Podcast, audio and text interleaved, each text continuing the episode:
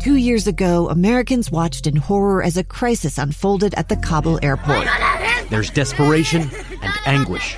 More than eighty thousand Afghans have since arrived in America, but this story is still unfolding. I'm Andrea Martin. In my new podcast, Stranger Becomes Neighbor, we'll find out what happens to these new arrivals in our communities. Who would help our newest neighbors? Follow us at k s l podcast dot com, Apple Podcasts, or anywhere else you listen. Inside Sources. Welcome back, everyone, to Inside Sources here on K S L News Radio. I am Boyd Matheson, opinion editor at the Deseret News. Great to be with you today. If you happen to miss uh, our conversation with Rich McKeon, uh, talking about how do you prepare for this kind of uh, virus or pandemic, uh, some of the work that he did with then H H S Secretary Mike Levitt uh, was just a really fascinating conversation. Make sure you go back and pick up the podcast on that or on the K S L News Radio app, sponsored by our friends at Any Hour Services. And uh, right now we are watching live in the United States Senate. The uh, trial has resumed. And remember, the the format for the next two days, sixteen hours, will be alternating uh, between sides. And the questions will be from the senators themselves. And the, uh, the answers are supposed to be kept uh, by the uh, House managers and from the president's defense team. Uh, to within to five minutes or less is what they have been counseled to do. It'll be interesting to see how uh, the Chief Justice deals with timing on this. Now, here here's the, the news of the moment. The first question, the first question was asked by the majority, and the question submitted from Senator Collins, Senator Romney, and Senator Murkowski. Uh, if you're following along at home, those are three senators who have expressed interest in uh, hearing from other witnesses, including John Bolton. And to me, this is just very interesting.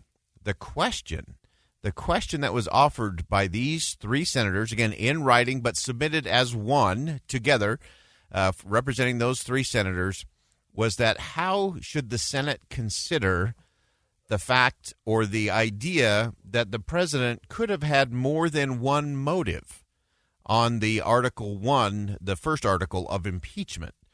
Uh, so the question was, could the president have three motives? Could he have had a personal motive? Could he also have had a, a corruption motive of trying to root out corruption in the Ukraine? And could he also have had a motive for national security?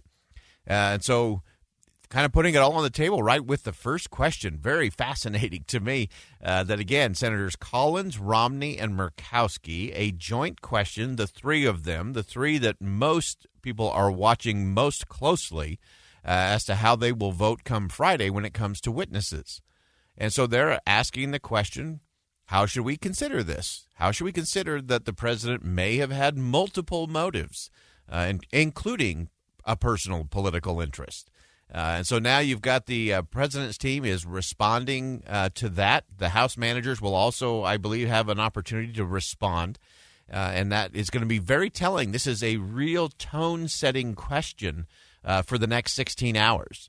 And we will watch this really closely to see uh, how both the president's team, who is responding as we speak, and then we'll also see how the House managers respond to that uh, coming up here in the next couple of minutes. So stay with us on K S L News Radio for continuing wall-to-wall coverage uh, as we look at the impeachment trial. Entering this different phase, uh, this different stage, uh, we're going to have, uh, coming up at eleven thirty-five, don't go anywhere, uh, Rick Santorum, former senator from Pennsylvania, who was a young senator, a very junior senator in nineteen ninety-nine during the uh, Clinton uh, impeachment hearings in the United States Senate. He's actually uh, also a C N N commentator, uh, often the uh, the sole person uh, representing the uh, the Republicans and the sort of the conservative side of the aisle on those programs. And he's actually going to step off the set at C N N and join us live at eleven thirty-five. So stay with us uh, here on K S L News Radio. Rick Santorum, uh, again, joining us live coming up here shortly. Uh, but I want to hit a, a couple of other things as we as we move forward in this uh, first uh, phase here, uh, this, excuse me, this next phase as it relates to the impeachment proceedings. And I want to take a look for a minute about what this really means as it relates to Iowa. We are just a couple of days away from the Iowa caucuses. You've got uh, most of the uh, senators that are still in the game are sitting in the Senate chamber today, although Amy Klobuchar did catch a, uh, a plane, flew down to Iowa last night. uh, as she was benefited from uh, having uh, a an early out, as the president's team rested uh, early, did not use their full time. Uh, she was able to go down there for a quick event and then fly back up this morning. Uh, but most of those uh, people who are running for the Democratic nomination uh, are sitting in the Senate chamber uh, as the clock ticks down to Iowa. Uh, the latest polling uh, shows you you have a really tight race going on there uh, between Joe Biden, Pete Buttigieg. Uh, Amy Klobuchar is still there. She's a little bit behind uh, Bernie Sanders, Elizabeth Warren, uh, and then Biden and Buttigieg. Uh, they're all kind of clumped up there at the top. Now, a couple interesting things to keep in mind uh, that's a little different uh, this uh, this time around. It, it, you used to always hear the this the uh, phrase that there's only one or maybe two uh, tickets out of Iowa for a potential presidential nominee, and uh, I think that's just not going to be the case. I, I actually think there there's going to be five, at least five tickets coming out of Iowa, uh, and I think all of those top tier candidates will make it on. And it's important to, to keep in mind that when you're looking at all of the, the delegates that are going to be uh, up uh, in the next few weeks, uh, Iowa only represents forty-one. There's only forty-one delegates in Iowa. Uh, then you'll have New Hampshire, which will have twenty-four. And then South Carolina will have fifty-four delegates. Uh, that those are pretty small numbers. On uh, Super Tuesday, Super Tuesday in and of itself, Utah is part of Super Tuesday this time around. Uh, there'll be one thousand three hundred fifty-seven delegates up for grabs, uh, which I think will get the total to about forty-eight percent, almost, almost or forty-one percent of the pledged delegates will be uh, picked by Super Tuesday. So that's when things are really going to shift. These these early states of Iowa, New Hampshire, and Nevada are more momentum issues than anything else. And who who has good organization, who's uh, done their time in the state, boots on the ground, and uh, really worked it. But again, I, I think this is going to be unique in in terms of uh, nomination history, because you are going to have a lot of people that are going to make it not just out of Iowa, they're going to make it out of New Hampshire, they're going to make it out of South Carolina and Nevada. Uh, in fact, you've even you've even got uh, Mayor Bloomberg, who is really not even competing in those first four states. He's gone straight for Super Tuesday. And all of the delegates that'll be uh, up for grabs on Super Tuesday. So he's he's spending millions of dollars, tens of millions of dollars in those states running ads and, and trying to get some momentum rolling into Super Tuesday. So we're going to continue to uh, to watch and monitor that as uh, as all of that continues to, to move forward here. And again, interesting backdrop is you've got the Senate hearing continuing on. And uh, so now we've got the uh, – a question from the Democratic side of the House. Uh, this is a question from Chuck Schumer to the House managers. Now, this is also interesting. Uh, both sides have chosen to ask their initial question uh, to their own side, so to speak.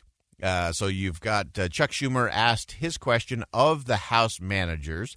The question, is there any way for the Senate to render a verdict without witnesses or documents? So that's very clearly the path that the Democrats are going to take throughout the next uh, sixteen hours here in the Senate. Is it's all going to be about how can we possibly do this without additional witnesses and documents, uh, which, again, is, is just a really interesting way to uh, approach all of that.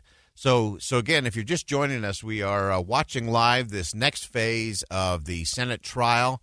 And uh, currently you've got uh, the House manager, uh, Representative Schiff, is answering a question, again, question submitted by the minority leader, Chuck Schumer, uh, to the Supreme Court Justice, John Roberts, who then read the question, and now uh, Manager Schiff has been answering that question.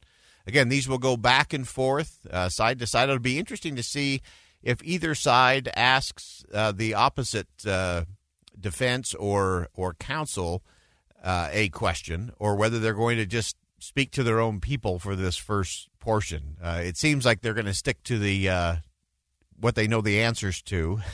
This looks a little bit choreographed to me.